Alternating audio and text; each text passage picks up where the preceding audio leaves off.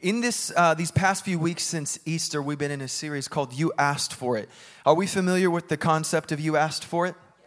We had y'all fill out a survey Easter weekend, and we wanted to know what you wanted to hear. And then some of our amazing administrators. Can we give a hand to the administrators in the house? They may not hold a microphone very often, but they're making this thing go. I am so thankful for administrators. You know, so they compiled the results from that, and then we saw which of the topics were most requested, and we're doing our best to preach on the topics that had the most requests from what you asked for. Now, one of the things that y'all like to hear about every year, we get this column that I'm always looking at. I'm like, here we go. Revelation and End Times. So we're going to go there a little bit today, but I need help from the Lord, because I'm going to be real with you. This is not what I wake up every morning getting excited to preach about, but I will say this. I do believe that that God is faithful to drop a word on our hearts as we are faithful to pursue Him, and I have pursued Him. I have pursued Him.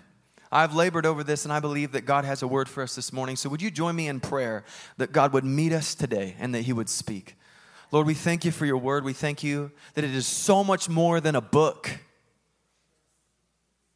We thank You that it is living and active, dividing even between soul and spirit. Lord, we thank You that our hearts are laid wide open when Your word is spoken. And we do pray that our hearts will be softened in this place this morning, ready to receive Your word. I pray that for myself.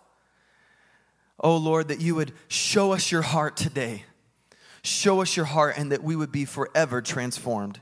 In Jesus' name, amen. Now, it's not a surprise to me that the book of Revelation and end times are closely associated in people's minds. Even the very title of the book is a translation of the word apocalypse. And as soon as I say apocalypse, some of you are probably thinking like Bruce Willis, explosions. There is an asteroid headed for Earth. I mean, that's kind of what I think. However, as we read Revelation today, I do want to let you know that end times prophecy is not going to be my primary focus. But I have an explanation. Don't throw any stones at me yet. It's not going to be my primary focus. And I'm going to tell you why. You see, apocalypse or apocalyptic literature, while it does focus on eschatology, eschatology is a fancy word for the study of the end of things, and more specifically, the study of the end of the age as we know it. It is just as much concerned with revealing a transcendent reality or truth. Now, the book of Revelation does address the end of reality as we know it, or as a certain group of people knew it, depending on your interpretive method. All of my eschatology nerds out there are going, oh yeah. I'm here for you. But I would submit to you that its primary purpose is not to direct our focus toward the timing or the little events of that end. Many believers study the book of Revelation in hopes that they will discover how the events of their day, you're probably familiar with this, how the events of their day are represented in this book as to help them know what period we are in or how close we are to the end. I remember when we had a certain president a few years ago, and I'll say this, the word Antichrist is not actually even in the book of Revelation. Moving on. Now, please don't hear what I'm not saying. I'm not saying that eschatology is unimportant, okay? My eschatology buddies, it's not that I don't like discussing it, okay? I was just discussing it this morning with someone. The Bible addresses the end of life as we know it, or as the original recipients knew it in many places. There is a place in Christianity for this field of study. I believe that. There are many valuable things to learn. And before you take away from this message and you go home and you have in your heart, well, Seth just doesn't care about eschatology. Don't do that. Instead, write this on your heart. What we believe about the end of our current reality does have an impact on the way that we live, and that is deeply important. Did you write all of that on your heart? So you're not going to write me off as an eschatology hater? Oh, yeah, sure. What part? I'm just kidding. What we believe about the end of our current reality does have an impact on the way that we live, and that's deeply important. Now, what I am trying to say is this, that when we look to Revelation with an attempt to see how close we are to the end of this age by comparing biblical language to the events which we are experiencing in our lives, and then we give so much attention to these things that they just might become a distraction from, I'm going to use this word and I'm confident about it, weightier matters like evangelism, spiritual formation, and caring for those in need. I think that we might unintentionally miss the heart of God. Now, because you asked for it, I am going to touch on it a little bit. We're just probably not going to go as deep as some of my friends here would like us to go. I'm looking to you, Logan, but I'm just playing because I know we're good. Now, the four primary interpretive methods for the book of Revelation. We're going to go over them. We're not going to go super in detail, but I am going to summarize them for you because I do want to at least whet your appetite for you to go and to look into this more. Because there are certain assumptions that people make, but there are actually four main interpretive methods for reading the book of Revelation. They are, and I should have had this on the screen, historicist, futurist, preterist, and idealist. And I just lost probably a quarter of the room. Please stay with me. We are going somewhere, and I promise it's worth it. Now, the historicist view associates the prophecies in Revelation with actual historical events and identifies the book's symbolic beings with historical people or societies. For example, one of the primary historicist viewpoints would be looking at Revelation through the lens of the Roman Empire. Does that make sense? Okay, cool. Now, the futurist view assigns all or most of the prophecies in the book of Revelation to the future. Who would have thunk it? The futurist view thinks that Revelation is talking about the future, shortly before the second coming of Christ. Now, this is a popular view, very, very popular view, that you're probably fairly familiar with, and it comes in several variations depending on where you believe we are on the timeline of Christ's return and what you believe about the nation of Israel. And I'm not going any further. Now, the preterist view holds that the contents of Revelation are a prophecy of events that were fulfilled in the first century. Now, not the very first century, but the first century A.D. You feel me there? And with the primary event kind of surrounding this idea of the destruction of Jerusalem in A.D. 70. Have you guys heard of that before? The destruction of Jerusalem in A.D. 70. Okay. So the preterist view focuses a lot on that area. Now, the idealist view, the fourth view, sees the prophetic imagery in Revelation as symbolic, but it views it as symbolic in the sense that the idealist view would look at it as Revelation dealing with the nature of the deeper spiritual reality of the world behind the scenes throughout time and not tied to one specific event or time period.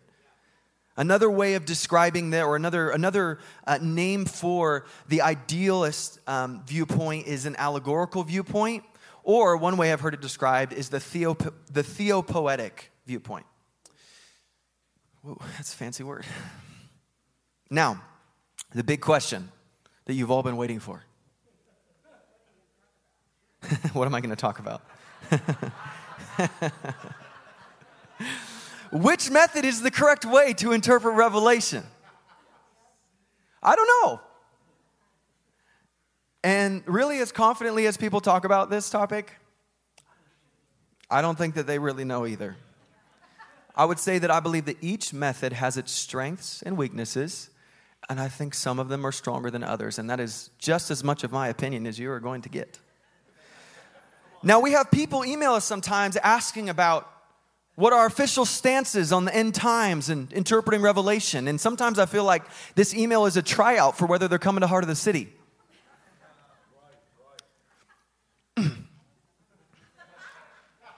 going to try to roll my eyes harder. So I'll give you our official stance. This is what we quote to them. We believe that Jesus is eventually coming back.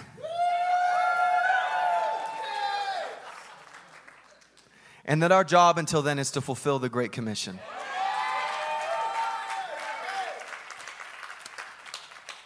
I know some of you mad. That's a quote from our elders, y'all. So you can take that and you can decide whether you can coexist with us or not. You may not like that answer, and that's okay. Seriously, I love you. You are so welcome to have a more specific stance on this topic than we do. You're welcome to it. I love you. But the church has been so divided on this issue and even willing to break fellowship with one another over it. And I can say confidently to you today, that is ridiculous. I ain't going to church with you because I think the end times are going to be different than you. Please, come on, man. Now, there are absolutely essential beliefs within Christianity. I'm not saying it's all loosey-goosey, believe whatever you want, at all. Don't hear that from me today, whatsoever. There are core foundational truths to what it means to follow Jesus. They are very real, and they are very, very important. And more than ever, we must stand upon those truths. But this end times interpretation thing, it ain't one of them. Oh, 909. I'll just remind you that I love you. And I know you love me too. I'm telling that to myself right now. I'm prophesying over myself. 909 loves me. I receive your love, 909. Now, all that being said, my responsibility in this moment is to teach the scriptures, and we are way further into this message than I'm comfortable with without the scriptures being read. So we're about to hop to it right now. So the remainder of our time today, we're going to be focusing on what I would consider the latter part of the introduction to the book of Revelation in chapters 2 and 3. Now in chapter 1, John, the author of the book, tells us about a vision that he receives of Jesus and a command from Jesus to write to the 7 churches in Asia. Now because of limited time, our focus is going to be on 2 of those 7 churches. If I tried to break apart all 7 messages to all 7 churches today, we would have a sermon series. Not a sermon. So we're going to go with 2, and I still might go over time. Help me, Lord. Now, we're going to look at how the words in these 2 messages of correction and affirmation instruction can actually be very applicable to us today. And we're going to begin with the first church, and that is the church in Ephesus in chapter 2, verse 2. I know your works. Actually, we're going to stand for the reading of the word because we're going to be old school about it. I love standing for the reading of the word. You know what it tells me? This is the most important part. And it is. I know your works, your toil, and your patient endurance, and how you cannot bear with those who are evil, but have tested those who call themselves apostles and are not, and found them to be false. I know you are enduring patiently and bearing up for my name's sake, and you have not grown weary. But I have this against you, that you have abandoned the love you had at first. Remember, therefore, from where you have fallen, repent and do the works you did at first. If not, I will come to you and remove your lampstand from its place unless you repent. Yet this you have. Don't worry, we're going to address this part because it can feel kind of random in the moment, but we're going to address it. Yet this you have. You hate the works of the Nicolaitans, which I also hate. He who has an ear, let him hear what the Spirit says to the churches. To the one who conquers, I will grant to eat from the tree of life, which is in the paradise of God. Now, the other message we're going to look at is the message to the last church mentioned, and that is the church of Laodicea. We're going to go with that. Chapter 3, verse 15. I know your works. Ooh, this is right out of the gate. The other one, it was like, you're enduring, good job. And then he brings the heat. Jesus comes straight out of the gate with the heat. Pun intended. You are neither cold nor hot. Thank you for that. Would that you were either cold or hot, so because you are lukewarm and neither hot nor cold, I will spit you out of my mouth. For you say, I am rich and I have prospered and I need nothing, not realizing that you are wretched, pitiable, poor, blind, and naked. Tell me what you really think, Jesus. Oh, I love when people have it in their mindset that Jesus was this like hippie Jesus who never said anything hard. I just want to laugh and laugh and laugh. Jesus was always gentle. Oh, no, he wasn't always gentle.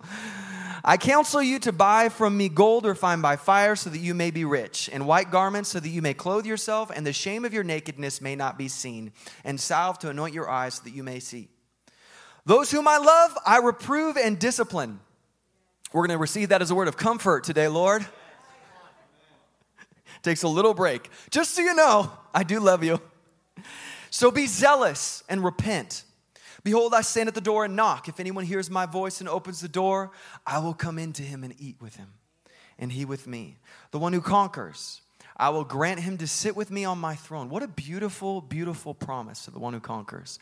I will grant him to sit with me on my throne as I also conquered and sat down with my Father on his throne. He who has an ear, let him hear what the Spirit says to the churches, and you may be seated. Hey, can we give a hand clap for the Word of God?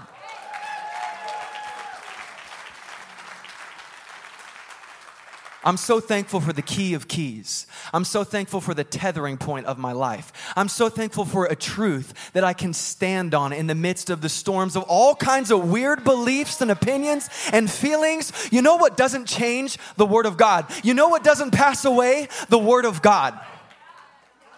And if I am silly up here, at least the scriptures were read, so you got some truth in your spirit today. Receive the Word of God. I exhort you, receive the Word of God. Now, what is Jesus saying to the churches? Let's start with Ephesus.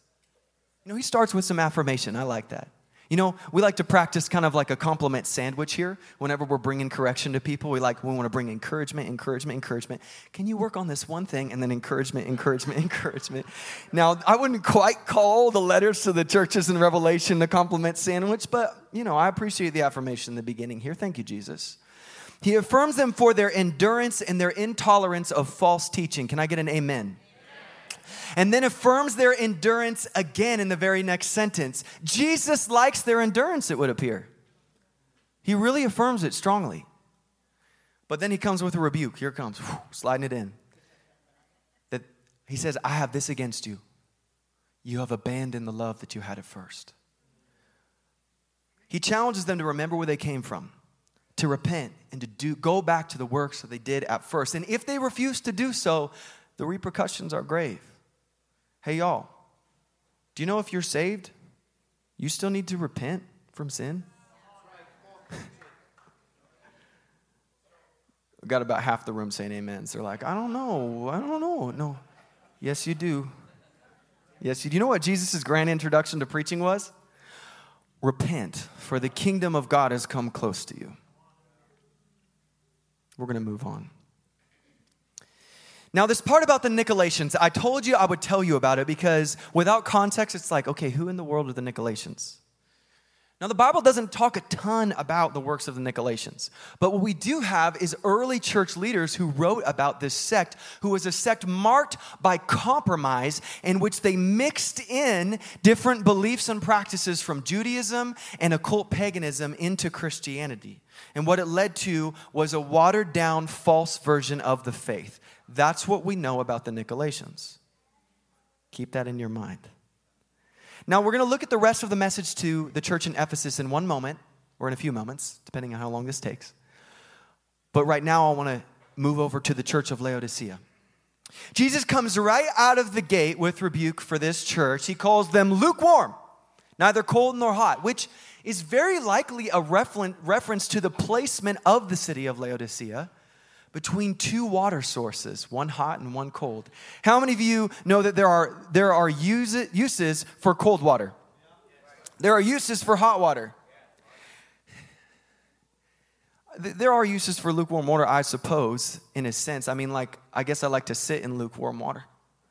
Like, you know, like a pool, a heated pool, no? Is that kind of gross too? I don't know. But have you ever been to Myrtle Beach in South Carolina and sat in the lukewarm water of the Atlantic Ocean? Anyway, that's not the point. The point is that it's not for drinking and that Jesus will spit it out. That's the point. I just wanted to be fair to lukewarm water for a minute. Just give it its day in court. The lukewarmness of Laodicea appears to be associated, hear this, with the way that they had begun to trust in worldly wealth and luxury, not realizing their own spiritual poverty before God. I got everything I need. And God's like, except the main thing. He then says, he reproves and disciplines those whom he loves, which Laodicea can just put that in their heart and say, thank you, Lord, thank you for that brief word of encouragement. Both of these appear to be associated with their lukewarm state. Trusting in riches, no zeal, no repentance. Think about it. Jesus also seems to be saying that the church in Laodicea had not welcomed him into their midst. What did he say? He stands at the door, knocking, ready to fellowship with them if they will welcome him in. Now, I want to turn right now to draw your attention to the end parts of both of these two messages to these two churches, which actually contains common language found in all of the messages to the seven churches. I think it's probably important. Wouldn't you say, if Jesus decided to say it about 7 times? Okay. Near the end of each church message, we see an interesting phrase. He who has an ear, let him hear what the Spirit says to the churches. Now, this seems to be a reaffirmation, I would say, of 2 things. Of authority and of universality. What do I mean by that? These words are coming from God himself, and they are more than just for the church, that particular local church at hand.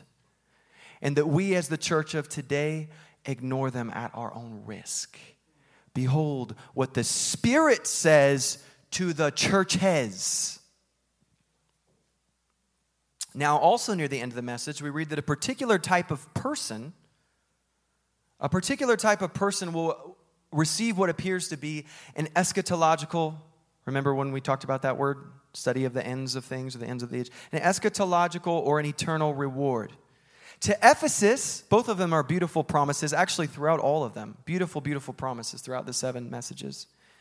Jesus says this person will get to eat from the tree of life in the paradise of God. How many of you want to do that? Some of you don't want to do that. Okay. Don't worry, there's an altar call at the end. I'm sorry. I do love you, 909. To Laodicea, he says this person will get to sit with him on his throne. What a beautiful promise. But what type of person is that? The one who conquers. What an interesting word to use. See, the word conquer from Revelation 2 and 3 is the Greek word nikao, which means to conquer, prevail, overcome, or be victorious. It's related to Nike, or we might say in America, Nike. Listen to how nikao is used in 1 John 5:4-5. Now, in this passage, it's interpreted or it's translated as overcome rather than conquer. I'll let you know that. It's important to know. For everyone who has been born of God overcomes the world.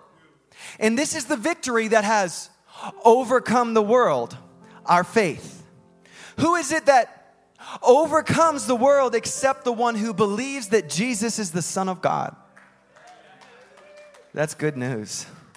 These 2 verses lead us to believe that the one who conquers or the one who overcomes is at least is synonymous or at least very close to synonymous with the one who has been born again, believing in Jesus as the Son of God. That being said, I still find it very interesting that Jesus chose to use this word to describe faithful believers, rather than simply saying those who believe or those who follow or disciples or those who obey. I wonder if Jesus is trying to give us a picture of what belief looks like. I wonder if he's trying to show us that belief is more than just intellectual assent to a set of truths. More than just acknowledgement that something happened. That maybe belief, rather than just a raise of a hand, looks more like this. Logan, will you stand here for a minute? Uh-oh, this is new. I did not do this, so I hope this goes well. Logan, there's a car coming towards you. Okay, this is the point where Logan might say, I believe you. Oh, thank you. Then you want to move out of the way. Okay, Logan has showed genuine belief. Sometimes I think that the way that we are defining belief as a church is we go, there's a car coming from you. And the person says, I believe you, I believe you, I believe you, I believe you. Car gets closer. I believe you, I believe you, I believe you. Car gets closer. I believe you. No, you don't. No, you don't. Belief produces fruit. Action, fruit. I believe responds to the belief that you claim to believe. Let's move on. What can we learn from Jesus, from what Jesus said to the churches in Ephesus and Laodicea? How can we be those who overcome? Now, I recognize this is not going to be an exhaustive list. You don't need to email me about the other ways that we overcome. You can email me in general. I'd love to talk with you. But I recognize that maybe the first thing that comes to your mind is, how do we overcome? By the blood of the Lamb and the word of our testimony. Absolutely 100% beautiful. But I also believe in Revelation chapters 2 and 3 that Jesus has given us some principles to live by in order to be those who overcome. We're going to pull these straight from these scriptures in chapter 2 and 3 of Revelation. To be those who overcome, first, we must endure in the faith. Endurance. Oh, isn't that just a nice, shiny, lovely word that we all love? Have you grown weary in your faith?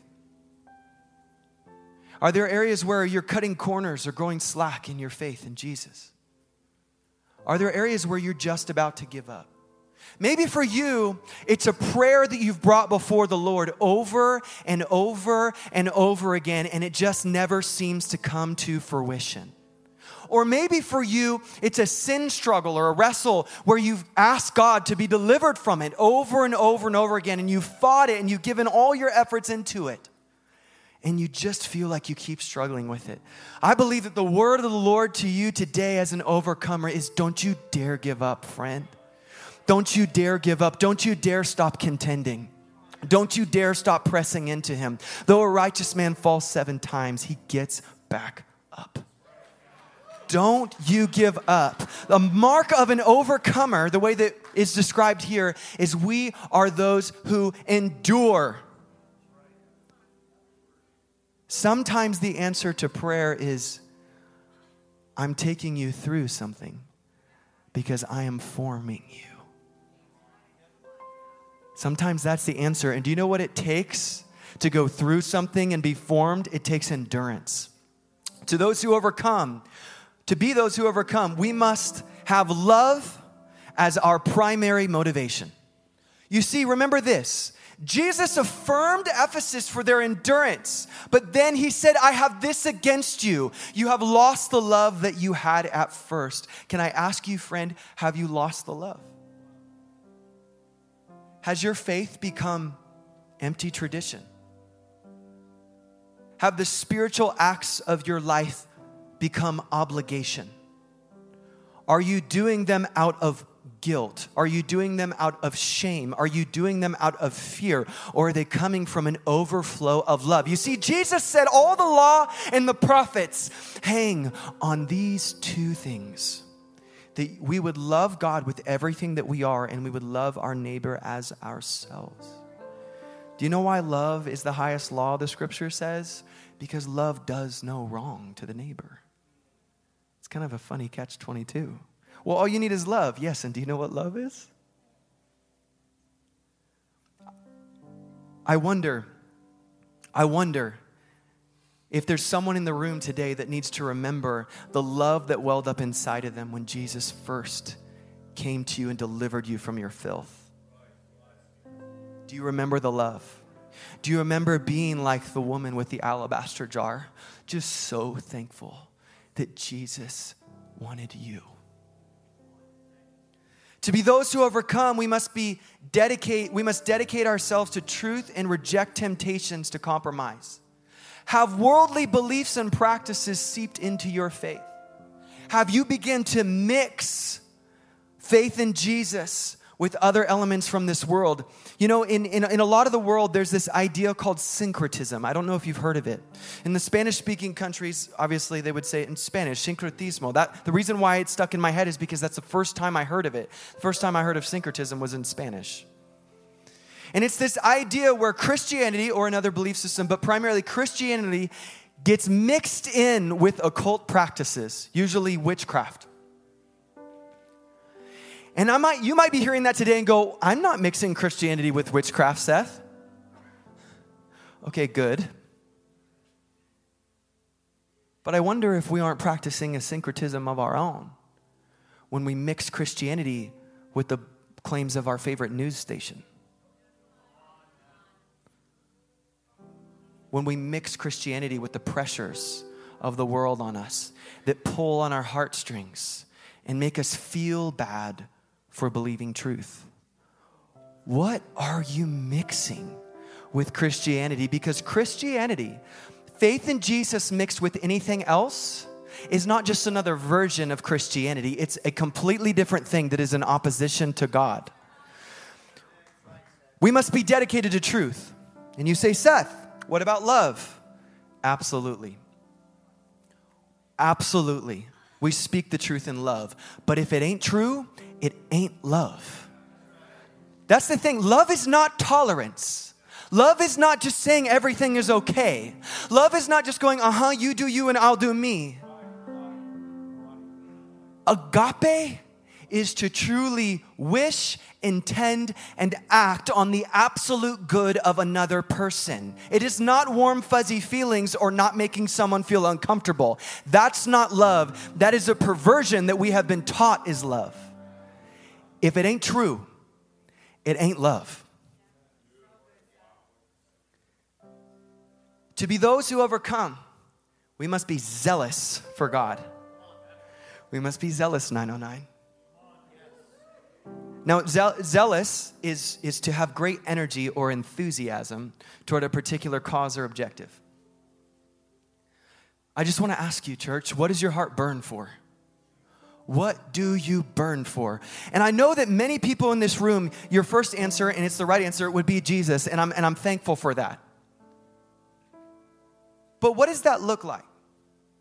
And you go, Seth, it's not about appearances. You're right. It's not about appearances. It's about the heart. But do you know what the heart does? It overflows. All I'm doing is saying what the scriptures are saying. Yes, it's about the heart. Yes, the whole Sermon on the Mount flips everything upside down and it says it's about the inner you. But do you know what happens when the inner you is really zealous for Jesus? The outer you becomes zealous for Jesus. About half claps in this gathering. The thing is we've been designed to worship. Let me tell you this. This is not a command. This is a law like gravity is a law. If you were to jump off this roof, you would fall and it would hurt you badly. You are gonna worship. I'm not commanding. I'm letting you know about a reality. You are gonna worship. It is written into your very image as a human being. You are a worshiper. The question is not whether you are going to worship. It is who or what you are going to worship. And I'm telling you, if you aren't worshiping Him, you are worshiping something. If you aren't zealous for Him, you are zealous for something. It's just not a part of my personality to be zealous, Seth. Zeal is not a personality trait. Zeal is written into your very code as a son or daughter of the Most High God. He has made you a zealous creature. Do you know how I know? Because He has imprinted His image onto you, and He is a zealous God. Zeal for your house has consumed me. That's what it says of Jesus. A prophetic word from David into the New Testament. Jesus. Zeal for your... We serve a zealous God, and He has imprinted His zeal onto us. You are zealous. Don't tell me you're not. Who are you zealous for? To be those who overcome, we must be those who fellowship with Jesus and welcome Him in our midst. Can you stand with me?